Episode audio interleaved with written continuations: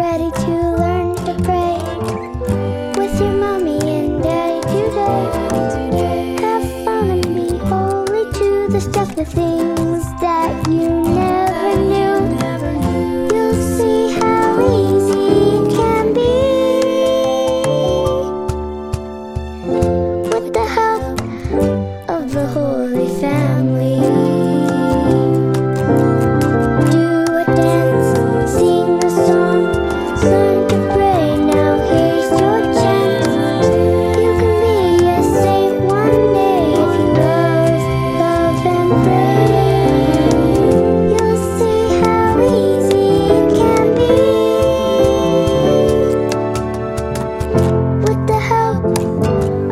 whole